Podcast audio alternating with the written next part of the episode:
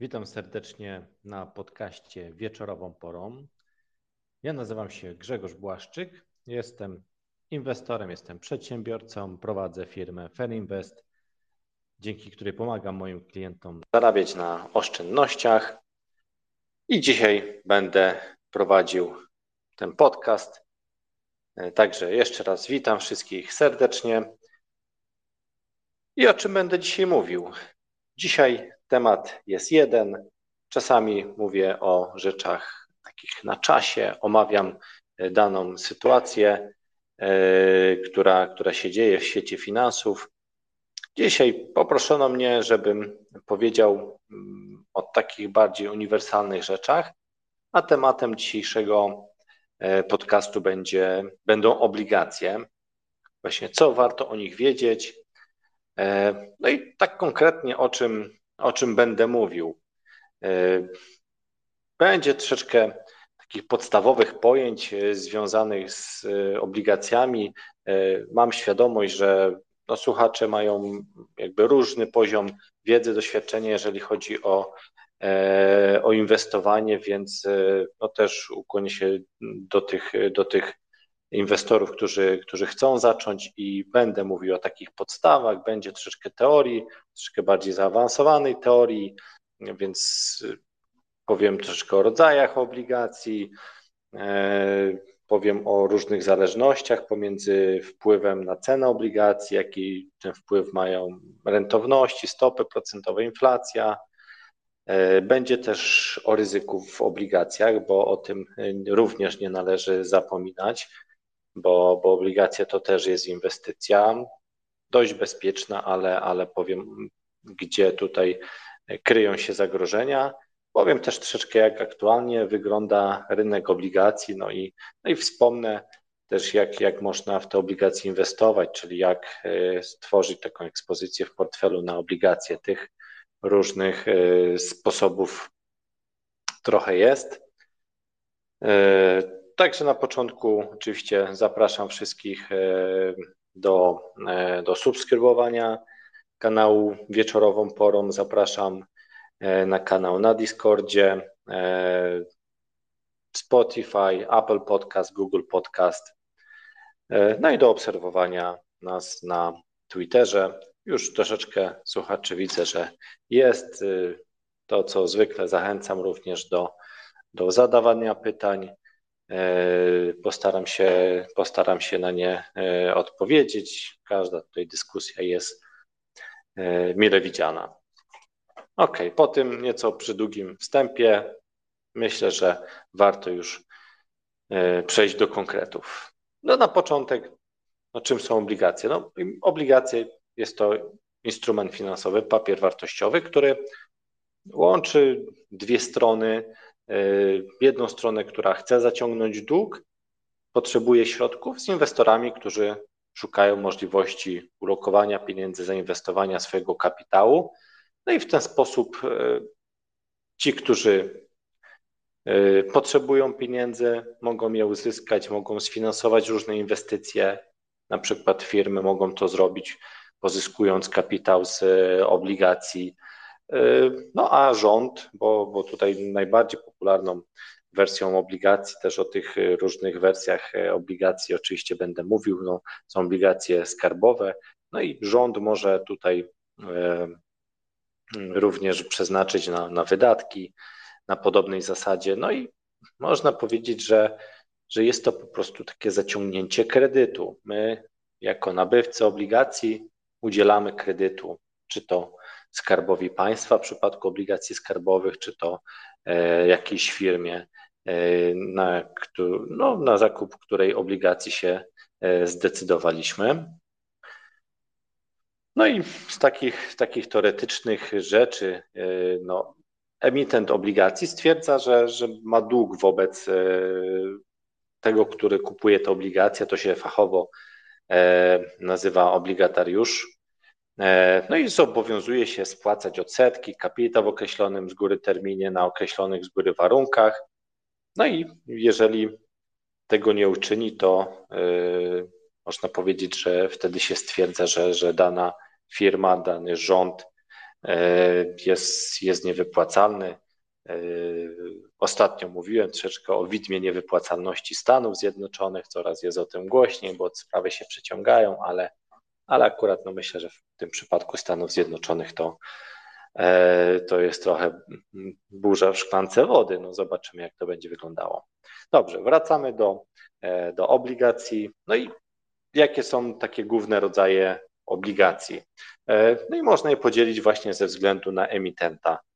No i tak, są obligacje skarbowe, już mówiłem, emitentem ich jest Skarb Państwa, no i ten kapitał, który jest pozyskany, no, jest wykorzystywany na, na potrzeby państwa, często na finansowanie po prostu deficytu budżetowego.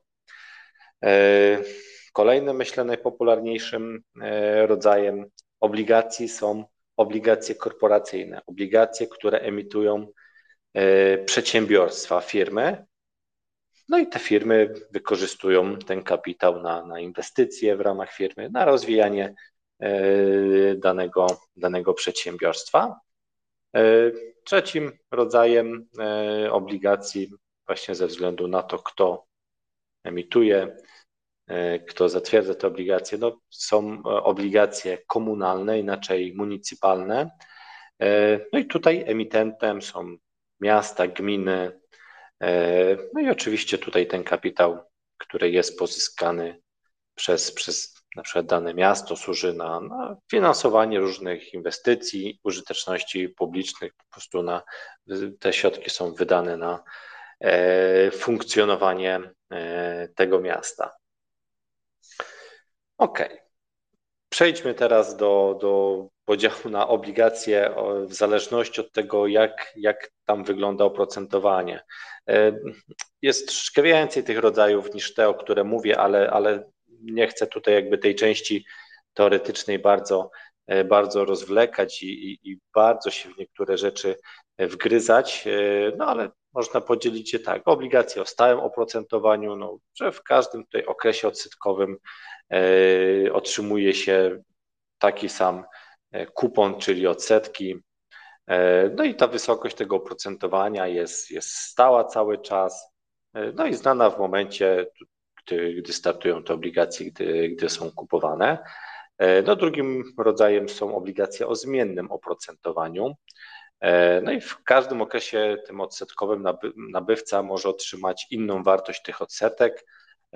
No i Wysokość tych odsetek zależy od jakiejś tam przyjętej stopy e, odniesienia. Często ta stopa odniesienia no, składa się z dwóch części, jakiejś, jakiejś marży plus no, w Polsce tą stopą odniesienia e, jest e, inaczej też nazywaną stopą referencyjną. No jest, jest tutaj WIBOR. No i na tej podstawie przy każdym okresie odsetkowym ustalana jest wartość oprocentowania. Jest jakaś marża plus, e, plus ten WIBOR i to jest to oprocentowanie. Są e, obligacje indeksowane, które no w ostatnich miesiącach, kwartałach no bardzo zyskały na popularności. E, no i to jest w zasadzie to samo, co obligacje o zmiennym oprocentowaniu, jednak to tutaj no to oprocentowanie zależy na przykład od, od stopy inflacji, nie, nie zaś od, od WIBOR-u. Kolejnym takim szczególnym rodzajem obligacji jest obligacja zerokuponowa. I tutaj można powiedzieć, że nie ma oprocentowania. No, no tak jest w rzeczywistości. E, tutaj w samej jakby definicji zawiera się kilka rzeczy, o których za chwilkę będę mówił, ale no nabywca takiej obligacji kupuje e, tą obligację poniżej wartości nominalnej. Czym jest wartość nominalna, za chwilkę też będę mówił.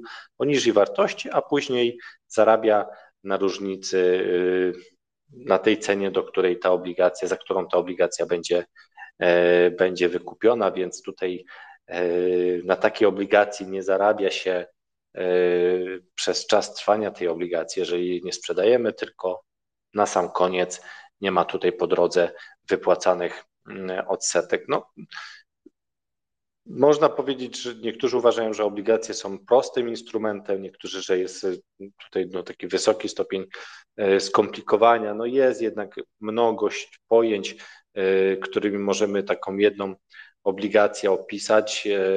No i jest coś takiego jak wartość nominalna obligacji, to co już mówiłem, cena emisyjna obligacji, cena rynkowa obligacji oraz cena rozliczeniowa obligacji. Mam nadzieję, że się jeszcze nie pogubiliście, ale e, zaraz wytłumaczę te wszystkie pojęcia, bo to rzeczywiście to ma znaczenie jeżeli ktoś kupuje pojedyncze obligacje, oczywiście to ma mniejsze znaczenie, gdy, gdy kupujemy E, jakieś fundusze inwestycyjne, ETF-y oparte o obligacje, e, no to tutaj aż tak bardzo się nie musimy wgryzać, ale jeżeli kupujemy obligacje w takiej czystej formie, czy, czy na rynku pierwotnym, czy na wtórnym, poprzez e, na przykład katalizm, no to tutaj już warto, warto te wszystkie pojęcia znać i je rozróżniać. One są ściśle ze sobą związane, no i no jest, jest ważna tutaj znajomość tych, e, tych wszystkich pojęć. A więc no, wartość nominalna obligacji to kwota, od której naliczane są, są przy, przyszłe odsetki, no i po której no, emitent y, obliguje się wykup, e, po której emitent obliguje się na wykup tych obligacji od właściciela, gdy no, termin tej obligacji e, zapada. Kolejnym, kolejnym pojęciem jest cena emisyjna obligacji. No i to jest cena ustalana przez emitenta, po jakiej on oferuje swoje obligacje no, w tym pierwszym rzucie, czyli no, na rynku pierwotnym.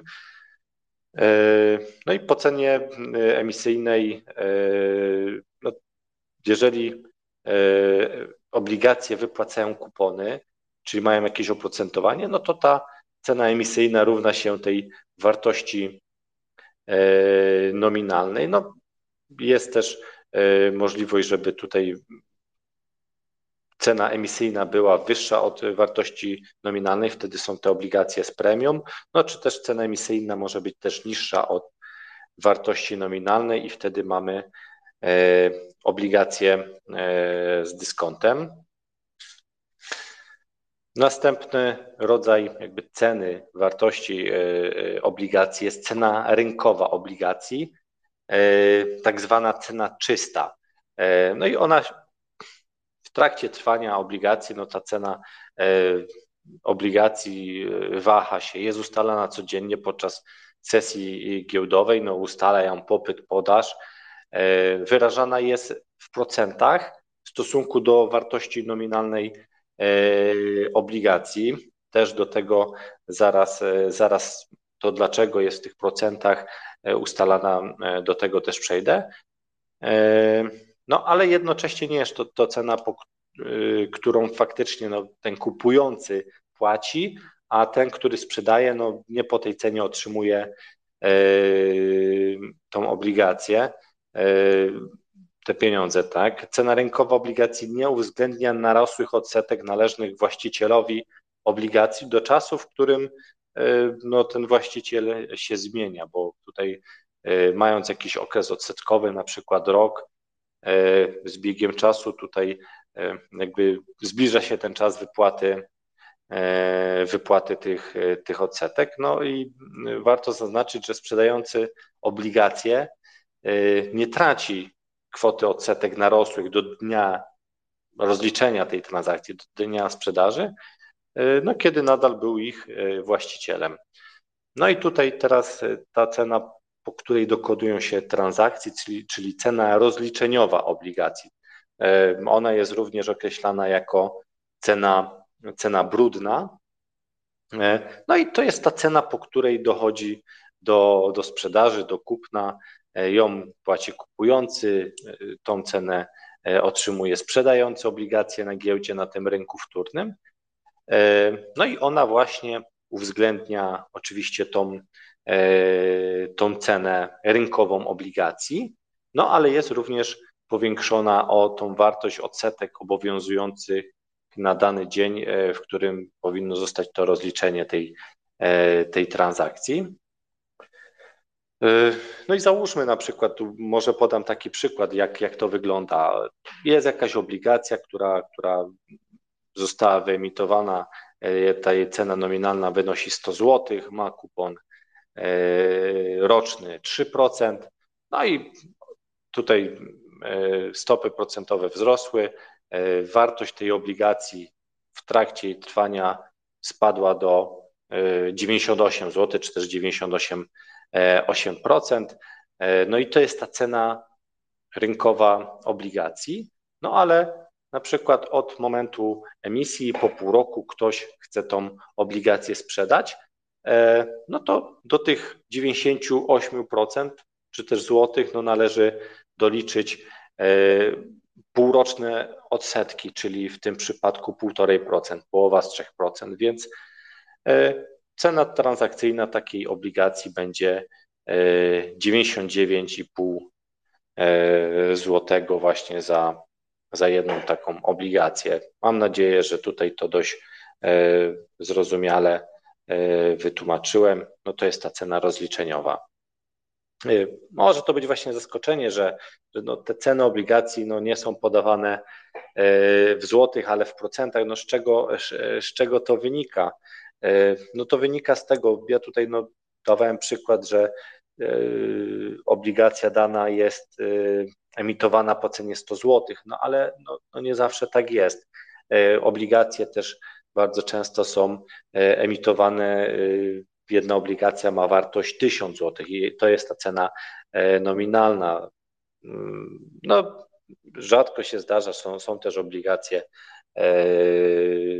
których ceny nominalne wynoszą, wynoszą na przykład 100 tysięcy złotych, czy, czy nawet milion, ale no myślę, że tutaj o takich to są obligacje, no, no nie, nie są do detalicznego użytku przeznaczone. Yy, no i tak, yy, no i taki, taki przykład myślę, że dość, dość konkretny podałem, no ale przejdziemy może do tego, jak tutaj wygląda tutaj cena, cena zakupu obligacji, jak to, jak to w ogóle przeliczać. No i Załóżmy, że kupujemy obligacje za 100% tej ceny nominalnej i, i oprocentowanie danej e, obligacji wynosi 10%. Wiemy, że nasz zysk wyniesie te 10%. E, cena tego zakupu zostanie nam zatem zwrócona w dniu wykupu. No i o naszym zysku zdecydują te, te odsetki. No ale to jest prosty przykład, jeżeli kupujemy po, po cenie, cenie nominalnej. E, no ale jeżeli cena zakupu wyniesie na przykład 102%, więc wiemy, że ta cena po prostu wzrosła. E, no i do wykupu obligacji pozostał równy rok. No i za ten rok otrzymamy od tej spółki no, te 100% wartości nominalnej obligacji. No zatem sam zakup obligacji i trzymanie ich do dnia wykupu no, przyniesie nam, nam stratę, tak? E, no ale zyskiem będą te odsetki. Tu, dla, tak jak mówiłem, dla przykładu załóżmy, że one wynoszą właśnie te, e, te 10%. E, no i tu jakby wyliczając rentowność tej inwestycji, no jesteśmy na starcie te, te około 2% do tyłu, ale dostaniemy te 10% na koniec. No już tutaj nie, nie wgryzając się w taką specyfikę tego wyliczania, ale rentowność naszej inwestycji będzie niecałe 8%, 7,8%. E, powiedziałem coś takiego jak rentowność obligacji. I słuchajcie, no teraz myślę, że jest czas, żeby e, to pojęcie e, troszeczkę bardziej przybliżyć, bo, bo na pewno nieraz w różnych serwisach informacyjnych słyszycie o rentowności obligacji. To jest, to jest bardzo ważne pojęcie. E, nie jest to jakaś wiedza tajemna. No, można powiedzieć, że rentowność obligacji to jest oczekiwany przez inwestora zysk. To, ile na danej obligacji będziemy mogli e, zarobić. No, na jego wysokość, na wysokość tej rentowności wpływa kilka czynników. Oczywiście e, przede wszystkim to, jakie oprocentowanie jest danej obligacji, czyli no, jakie odsetki wypłaca aktualna cena tej obligacji, jak już mówiliśmy, no, e, ta cena nominalna jest stała, ale już cena w trakcie trwania się waha i może być wyższa niż ta nominalna, może być niższa i to po jakiej cenie kupujemy tą obligację, no to też wpływa istotnie na rentowność tej obligacji, na nasz zysk. No i też tu termin do wykupu również oczywiście ma znaczenie, to o czym mówiłem, jeżeli chodzi o przykład tej obligacji sprzedawanej w połowie roku, która miała tam 3% odsetek. Jeżeli tutaj macie jakieś pytania, coś jest niejasne, no to, to tak jak mówiłem, zadawajcie pytania, zapraszam do tego. Kolejnym ważnym, ważnym pojęciem jest czas trwania obligacji, czyli inaczej duracja obligacji, duration, z angielskiego czasami słyszycie, to jest taki średni ważony okres oczekiwania na, na zapadnięcie tej obligacji, średni termin wykupu danej obligacji. No i ta duracja jest też miarą wrażliwości zmian ceny danej obligacji na zmiany rynkowych stóp procentowych. Tutaj niewiele osób pamięta o tej zależności, ale no, wygląda to tak, że im tutaj mamy więcej czasu do wykupu danej obligacji, tym aktualne zmiany stóp procentowych bardziej wpływają na te, na te obligacje. No jest tu takie pojęcie duracji zmodyfikowanej i, i ona jest taką ścisłą miarą, jest zbliżona do tej takiej standardowej duracji, ale jest lekko zmodyfikowana. No i ona jest miarą właśnie tej wrażliwości. Dla przybliżenia tutaj tego pojęcia dam, dam taki przykład. No załóżmy, że, że tutaj jest ta, ten okres, czas trwania obligacji, duracja na poziomie 2,9, no i to oznacza, że, że taki średni czas oczekiwania na zakończenie, na przepływ tych środków pieniędzy z inwestycji wynosi prawie 3 lata. No i tutaj jeżeli, jeżeli stopy procentowe wzrosną, no to tutaj trzeba założyć, że każdy wzrost stopy procentowej o 1 punkt procentowy, no będzie, będzie tutaj wpływał na to, że cena tej obligacji, każdy wzrost stopy procentowej o 1 punkt procentowy sprawi, że ta cena obligacji spadnie mniej więcej, no troszeczkę mniej, tak już konkretnie niż te 2,9%. No ale no w przypadku, gdy, gdy mielibyśmy tutaj do czynienia z znacznie dłuższą obligacją, nie wiem, która jeszcze ma 8 lat potrwać, no to tutaj trzeba, trzeba wziąć pod uwagę, że ta tam trzeba jeszcze wziąć pod uwagę jakby rentowność całej tej, tej obligacji, ale tak jak mówię, nie chcę bardzo wgryzać się w szczegóły, ale plus minus trzeba założyć, że jeżeli stopy procentowe wzrosną o 1%, no to cena takiej obligacji może mniej więcej o te 8%, jeżeli jest, jest ta duracja ośmioletnia. Cena taka może wtedy spaść. No i w drugą stronę, oczywiście, jeżeli stopa procentowa spada o 1 punkt procentowy, no to ta obligacja, cena jej może no, te 8% nawet wzrosnąć. No i tutaj już e, zacząłem troszeczkę mówić o tych zależnościach pomiędzy różnymi, e, różnymi pojęciami. E, mówiłem o zależności pomiędzy no, ceną powiem może tak, o, jakie są zależności między ceną obligacji, jego rentownością.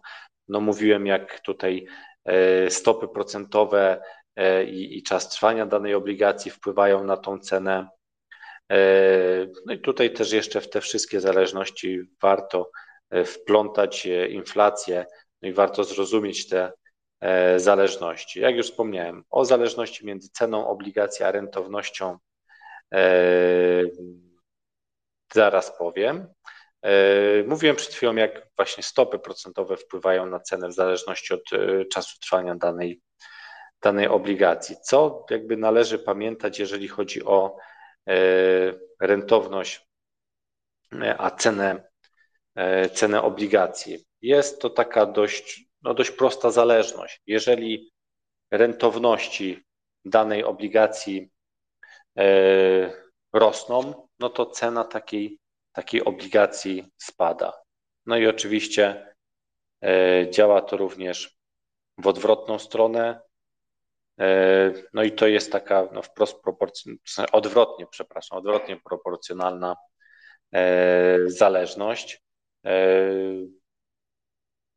Co tutaj jeszcze można, można dodać? No oczywiście, jak to, jak to należy pamiętać, że tak, przy wzroście inflacji to, co, to, co no długi czas miało miejsce w Polsce i na świecie, no banki centralne, no trzeba założyć, że będą podwyższały stopy procentowe E, no, aby wychłodzić gospodarkę, aby doprowadzić do, e, do spadku inflacji. E, no tak więc, gdy rynki przewidują tą wysoką inflację, jest prawie pewne, że ceny obligacji będą spadać, no bo będą podnoszone stopy procentowe, rentowności tych obligacji będą się podnosić, ceny spadają, rentowności tych obligacji idą w górę, no bo na horyzoncie pojawią się obligacje, które będą miały wyższe kupony. E, mówiąc tak e, przykładowo, e, jak to, jak to wyglądało. W 2021 roku, jeszcze na początku, mieliśmy prawie zerowe stopy procentowe i załóżmy, że były obligacje, które dawały odsetki 2%. Jeżeli, no i Taka obligacja została wyemitowana po cenie 100 e, zł, dawała odsetki 2%. Na lokatach wtedy nic nie można praktycznie było e, uzyskać albo jakieś, jakieś ochłapy. No, ludzie nabywali takie obligacje. Jeżeli stopy procentowe rosną, e, jeżeli no RPP podwyższa te stopy procentowe, to kolejne emisje obligacji będą miały wyższe kupony. Będzie trzeba więcej zapłacić za tą obligację. E, no i będą się pojawiały obligacje, które nowe emisje będą e, z obligacji, które będą miały 3%, 4%. No i oczywistym jest, że ta obligacja, która została wcześniej wyemitowana z kuponem dwuprocentowym jest mniej atrakcyjna. E, no i jej cena, jej cena po prostu będzie spadała, jej cena transakcyjna nie będzie wynosiła 100%, tylko 98 czy 95 nawet. No i tak to, tak to właśnie e, wyglądało, tak to powodowało te spadki e, cen obligacji. E, no i pod koniec 2021 roku, przez cały 2022 rok, gdy bardzo dynamicznie w Polsce były podnoszone stopy procentowe, właśnie to obserwowaliśmy obligacje bardzo traciły e, na, na wartości. E, no i to jest właśnie jedno z takich ryzyk e, obligacji. No Rada Polityki Pieniężnej podwyższała stopy procentowe. Tak jak mówiłem, tutaj można powiedzieć, że nawet te ceny pikowały. Rentowności bardzo, bardzo rosły. E, no, widać to było dobitnie na, na przykładzie funduszy obligacyjnych, dla których no, 2020 rok, drugi rok był, był fatalny. E, no, z drugiej strony, gdy widzimy już koniec podwyżek stóp procentowych lub nawet takie rychłe obniżki e, tych stóp, niektórzy właśnie mówią, że pod, pod wybory, może gdzieś pod koniec roku jakieś obniżki stóp procentowych już zobaczymy. Y, no, gdy te nastroje się zmieniają, no w Stanach Zjednoczonych też jest duże prawdopodobieństwo, że, że gdzieś ten cykl podwyżek stóp procentowych się również kończy, y, no to wtedy ceny obligacji odbijają, rosną. Te rentowności z kolei, z kolei spadają, no i w taki właśnie sposób no obligacje no, z biegiem czasu odrabiają straty y, i widać to na, na polskich obligacjach już gdzieś, gdzieś tam od października e, zeszłego roku. No i tutaj trzeba też pamiętać, że, że e, te straty, te obligacje, które mają właśnie ten dłuższy czas trwania, no, z dużym prawdopodobieństwem będą no jeszcze szybciej odrabiać te, te straty, które w poprzednich latach poniosły. Tutaj może wrócę do, do problemu, który właśnie przez który niektóre amerykańskie banki upadły. No one były posiadaczami obligacji Stanów Zjednoczonych. Tam one lokowały swoje, e, swoje nadwyżki finansowe i no, ceny tych obligacji spadały. Te banki były na stracie, no ale była to strata księgowa i dopóki te banki tych obligacji nie musiały sprzedawać, no to wszystko jest ok. Za jakiś czas, gdy te obligacje będą zapadały, to Stany Zjednoczone oczywiście wykupią je po cenie nominalnej. Ta cena obligacji będzie rosła. E, no w przypadku e, tych banków, które, które jakiś czas temu padły, no tutaj e, miały ten problem, że nagle musiały mieć ten kapitał, musiały sprzedać te obligacje ze znacznymi stratami. To jest właśnie ryzyko, jedno z ryzyk obligacji, gdy musimy w trakcie jej trwania ją sprzedać. Tutaj oczywiście może się wydarzyć ta, ta strata. E, no zeszły rok no, no był szczególny, jeżeli chodzi nie tylko o rynki akcji, ale też o rynki przede wszystkim obligacji. E, no i jaka może być taka skala obniżek spadków na, e, na, na obligacjach? No jest taka ciekawa tabelka.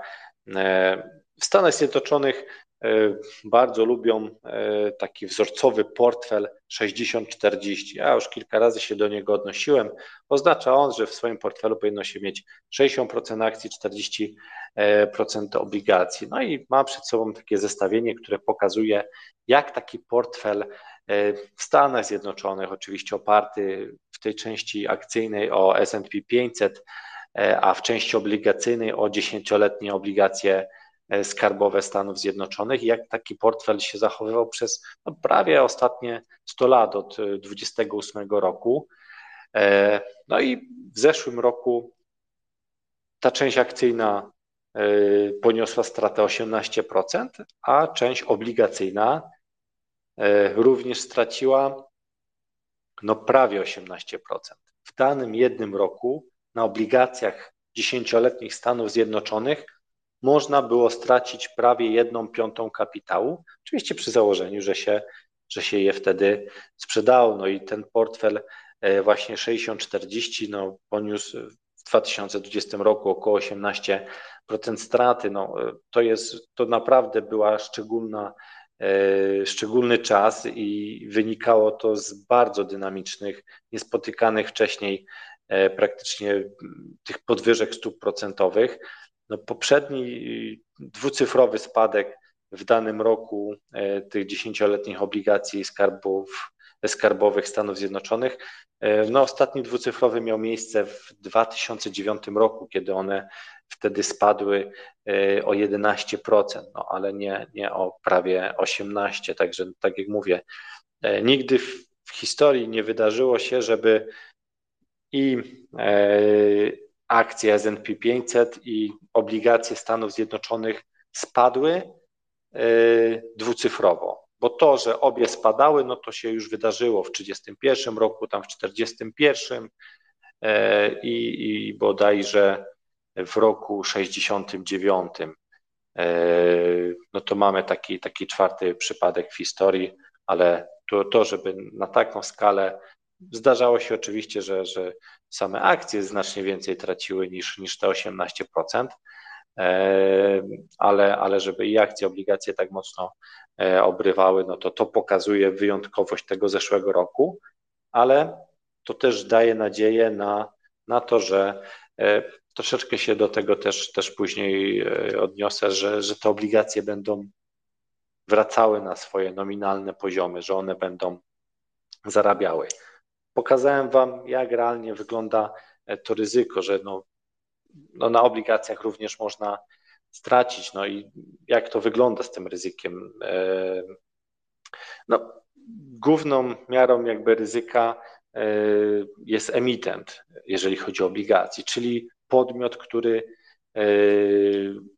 zabezpiecza te obligacje, który gwarantuje wykupienie tych obligacji. No tu jest ryzyko, czy, czy dany emitent, dane państwo, dana spółka, dane miasto może być e, niewypłacalna. No dlatego też no, ważna jest tu kondycja finansowa danego emitenta, którego obligacje chcemy kupić. No i tu oczywiście no, najbezpieczniejsze, za najbezpieczniejsze uważa się obligacje skarbowe.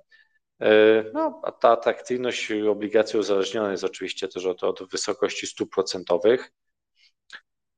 E, no to ryzyko emitenta, tak jak mówiłem, jest ono również nazywane ryzykiem kredytowym, czy też ryzykiem niedotrzymania e, warunków.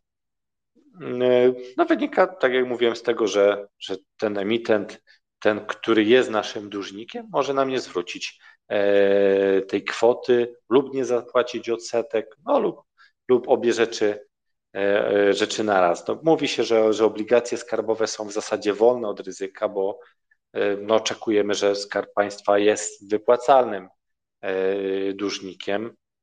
No a największym takim ryzykiem tym kredytowym charakteryzują się jednak obligacje korporacyjne, obligacje firm. E, to, że dana firma będzie niewypłacalna, no, e, no i prawdopodobieństwo tego jest znacznie większe niż, że dany rząd będzie niewypłacalny, no ale, ale przez to też te obligacje korporacyjne e, no, muszą więcej płacić za to ryzyko. Na nich można znacznie, znacznie więcej zarobić. No i tu jest jakby prosta prosta zasada, o której już tak wspomniałem, odnośnie tej, tego ryzyka kredytowego. No im wyższe jest ryzyko niedotrzymania tych warunków, niedotrzymania spłaty i wypłaty odsetek, no tym wyższa powinna być e, stopa dochodu z e, obligacji. Po prostu firma o gorszej kondycji finansowej, która emituje, czy dany rząd, który ma mniejszą wiarygodność kredytową i emituje obligacje, on musi więcej nam zapłacić, żebyśmy E, w ich obligacje e, swoje pieniądze e, ulokowali. No jest również ryzyko stopy procentowej. No i to oznacza, że dochód z obligacji może się zmienić z powodu, z powodu zmiany stóp procentowych. O tej zależności już trochę mówiłem. Można takie dwa rodzaje tego ryzyka stopy procentowej obligacji wydzielić. No i jest to ryzyko ceny i ryzyko e, reinwestowania. Jeżeli chodzi o, e, o to ryzyko ceny, no to to jest to, co mówiłem. E, pojawia się ono w momencie, gdy, gdy posiadasz obligacje, chce sprzedać obligacje w trakcie jej trwania przed tym terminem wykupu, no wtedy no, często właśnie z powodu z, na przykład wzrostu stóp procentowych dana obligacja może być poniżej E, poziomu, za który je nabyliśmy, no i możemy właśnie na tej e, obligacji stracić. No i to, co mówiłem tutaj, no, wiąże się z tym ta, ta prosta zasada, że no, wzrost stopy procentowej oznacza spadek ceny obligacji, no a, a spadki stóp procentowych oznaczają wzrost ceny obligacji, więc no, przy każdym ryzyku oczywiście może zadziałać ono dla nas na plus, może zadziałać E, również na, na minus. E, nie będę się może zagłębiał w to, ten drugi rodzaj ryzyka reinwestowania. Tutaj też jest to powiązane właśnie ze stopami procentowymi, tego jak, jakie mamy możliwości, żeby reinwestować e, odsetki, które otrzymujemy. No, inne jakieś ryzyka związane z, z obligacjami, jest to między innymi ryzyko inflacji na przykład, czy ryzyko walutowe, jeżeli E, inwestujemy w obligacje e, w innej walucie, obligacje innego, e, innego kraju. No troszeczkę tej takiej teorii było, mam nadzieję, że gdzieś to takimi przykładami poparłem, żeby ta teoria była bardziej, bardziej zrozumiała. No ale powiem teraz, co, co aktualnie dzieje się na tym rynku obligacji. No, no powiem tu przede wszystkim o dwóch rynkach, no o Polsce i o, e, o Stanach Zjednoczonych. E, jest tu wiele podobieństw. E, nie chodzi o to, żeby przyrównywać Polskę do Stanów Zjednoczonych, ale jeżeli chodzi o obligacje, no można powiedzieć, że, że one rentowności obligacji Polski i Stanów Zjednoczonych są na bardzo wysokich poziomach. No, nasze rekordy rentowności polskich obligacji skarbowych były w październiku, mniej więcej tam obligacje dziesięcioletnie no to dawały zarobić ponad 8,5%. No to, to, to był bardzo wysoki poziom. No od tego października, gdy już y, no, nabywaliśmy tej pewności, że, że prezes Glapiński y, utrzyma traktat Sopocki i nie będzie y, dalej podwyższał stóp procentowych, no to te rentowności, no i nie, nie mieliśmy od tego czasu dalszych wzrostów stóp procentowych, no i te rentowności zaczęły spadać. No, Dziś e, dziesięciolatki mają rentowność, e, te polskie dziesięciolatki na, na poziomie około 6%. E, no, w skali,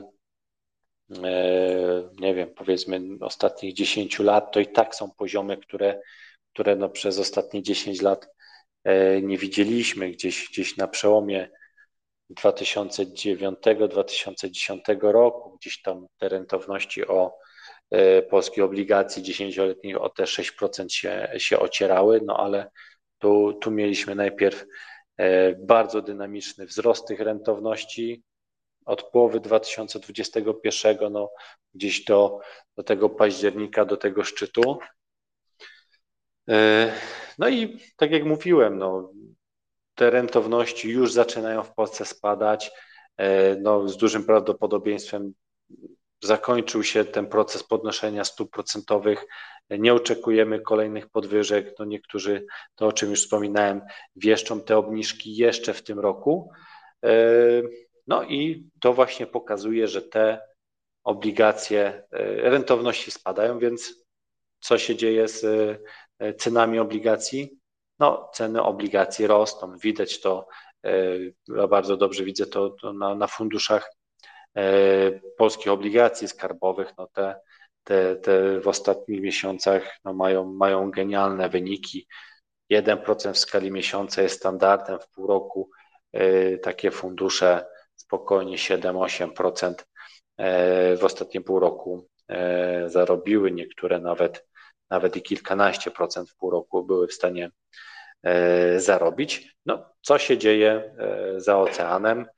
E, no, w Stanach Zjednoczonych mamy troszeczkę inną sytuację, bo, e, bo te stopy procentowe nadal są podnoszone i, i jest prawdopodobieństwo, że, że jeszcze jednak tutaj Jerome, Jerome Powell e, te 25 punktów dorzuci do, do stóp procentowych.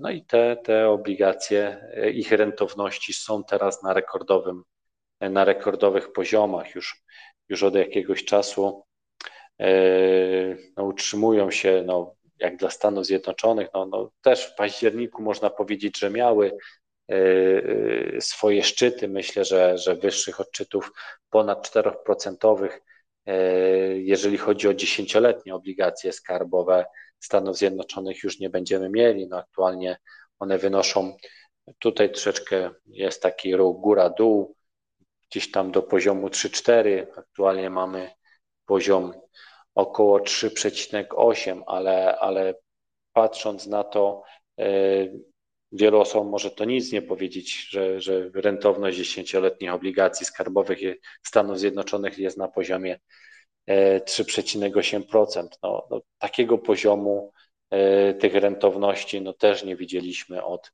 gdzieś tam 2009-2010 roku jest tutaj duży potencjał, że jeżeli e, tutaj te stopy procentowe już nie będą bardzo mocno podnoszone, no a raczej Fed ich znacznie już nie powinien podwyższać, e, no te rentowności mogą się jeszcze jakiś czas utrzymywać na, na, na wysokim poziomie, tak jak to, to ma miejsce teraz, no, no raczej nie powinny rosnąć. Może za niedługo te rentowności będą spadać, no i tutaj może się zadziać na, e, na obligacjach rządowych Stanów Zjednoczonych, to co się od kilku miesięcy dzieje na polskich e, obligacjach po zakończeniu tego cyklu podwyżek.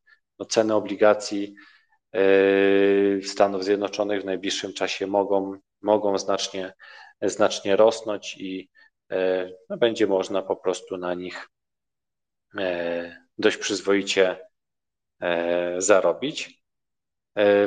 No na sam koniec, no powiem w jaki sposób można, można inwestować w obligacje. Oczywiście no, no, tych sposobów jest kilka. No. E, jeżeli chodzi nie o polskie obligacje skarbowe, oczywiście można takie detaliczne obligacje e, kupić bez, bezpośrednio, tak? Przez, są, są banki, które, które te obligacje e, sprzedają. Możemy te obligacje, bo też tutaj tego może nie wspominałem, że część obligacji skarbowych jest notowana na, na giełdzie Catalyst część e, z tego obrotu e, jest wyłączona, no i te, które, które są notowane, no to na tej właśnie giełdzie Catalyst e, jako rynku, na takim rynku pierwotnym, pierwotnym, przepraszam, na takim rynku wtórnym możemy, możemy po prostu kupić, możemy tam wejść, zobaczyć, co to za obligacja, jaki ma termin zapadalności, jaki daje kupon, jaka jest aktualna jej cena, no i, no i taką obligację, obligację nabyć. No, e, jeżeli chce, chce się mieć szerokie spektrum obligacji, można oczywiście no, kupować e, jednostki uczestnictwa funduszy obligacji. E, no, te fundusze, one skupują za Was obligacje. No, tutaj też ostrzegam, że trzeba być bardzo ostrożnym, dobierając dany fundusz, bo, bo rodzaj, rodzajów funduszy inwestycyjnych, obligacyjnych jest, jest bardzo dużo, są bardzo różne rodzaje i nie zawsze tutaj ta cena, y, ta, ta nazwa, że, że jest jakiś fundusz obligacji, jest fundusz duży, no nie do końca sugeruje to, co jest w środku, bo e, no, rodzajów y, funduszy, tak jak mówiłem, opartych o obligacje jest, jest bardzo dużo. Są, e, są obligacje, które no, typowo jakby w obligacje skarbowe inwestują w takie, które mają E, krótszy termin zapadalności, dłuższy termin zapadalności są e, fundusze bardziej oparte o e, obligacje korporacyjne, no to tutaj już należy pamiętać, że to ryzyko jest jednak większe, ale no, z drugiej strony też perspektywy dużych zwrotów z takiej inwestycji są, są większe. No, oczywiście są również ETF-y, E, jako taka tańsza, tańsza forma niż, niż otwarte fundusze inwestycyjne, ETF-y oparte o, e, o obligacje. E, no, nieco bardziej skomplikowanym jest kupowanie obligacji skarbowych, nie wiem, Stanów Zjednoczonych. No tutaj myślę, że, że zdecydowanie najlepiej właśnie no bezpośrednio jakby kupować czyste obligacje dla, dla, dla polskiego obywatela jest, jest dość trudno. Lepiej tutaj oprzeć się na, e, na funduszach ETF, które są notowane na giełdach. No ewentualnie, ale to, to już się też wiąże z innymi tam opłatami, e, kontrakty CFD na te, na TF, na te ETF oczywiście no też e, są, są na rynku fundusze inwestycyjne oparte o, o obligacje, czy z danego skarbowe z danego regionu, czy z danego państwa, to już trzeba w każdy fundusz osobno się oczywiście e, zagłębiać. Dobrze, słuchajcie, no, mam nadzieję, że w miarę wyczerpałem temat, a nie wyczerpałem słuchaczy e, odnośnie, odnośnie obligacji. Mam nadzieję, że troszeczkę Was zachęciłem, żeby też e, przychylniejszym okiem spojrzeć na tą klasę aktywów, która e, no tutaj oczywiście obligacje polskie są, myślę, że większość słuchaczy tutaj jest, e, jest nas troszeczkę, jest polskimi obywatelami, więc, więc one są najbliższe, najbliższe nam.